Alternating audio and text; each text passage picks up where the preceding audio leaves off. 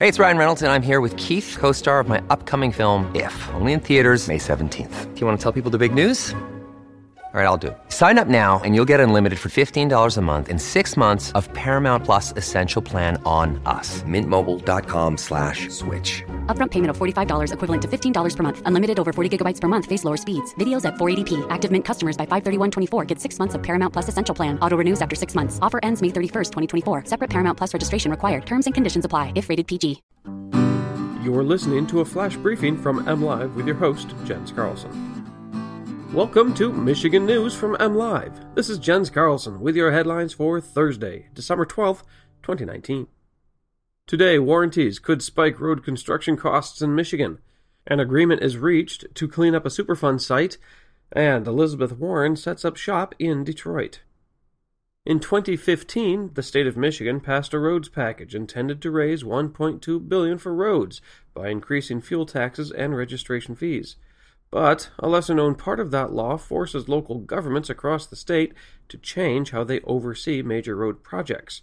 The law requires them to have a pavement warranty program in place, something that, if widely used, experts say could raise the cost of construction projects. Most municipalities don't routinely use warranties. However, contractors who offer warranties must take on more risk and get bonds, insurance like guarantees, which can increase what the public pays for a project. Michigan's Department of Transportation has led the nation in the use of warranties on construction projects. It has continued using them on nearly every road project, even after many other states have abandoned them. However, Michigan doesn't collect the data needed to determine if warranties are worth the extra cost or what that extra cost is. A $245 million cleanup for the Kalamazoo River Superfund site is being hailed as a huge deal. A proposed agreement announced this week would require NCR Corp to clean up and fund future response actions for a significant portion of the site located in Kalamazoo and Allegan counties. Part of the work will be to remove PCB contaminated Trowbridge Dam.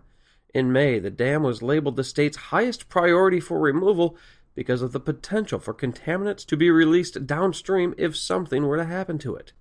The agreement marks a milestone in efforts to clean up Superfund sites in the Great Lakes region, and especially to address the legacy of paper mill generated PCB contamination in the Kalamazoo River watershed. Democratic presidential hopeful Elizabeth Warren's Michigan campaign operation this week opened its first office in Detroit. Warren is the first Democratic candidate to open a field office in Michigan to prepare for the March 10, 2020 primary.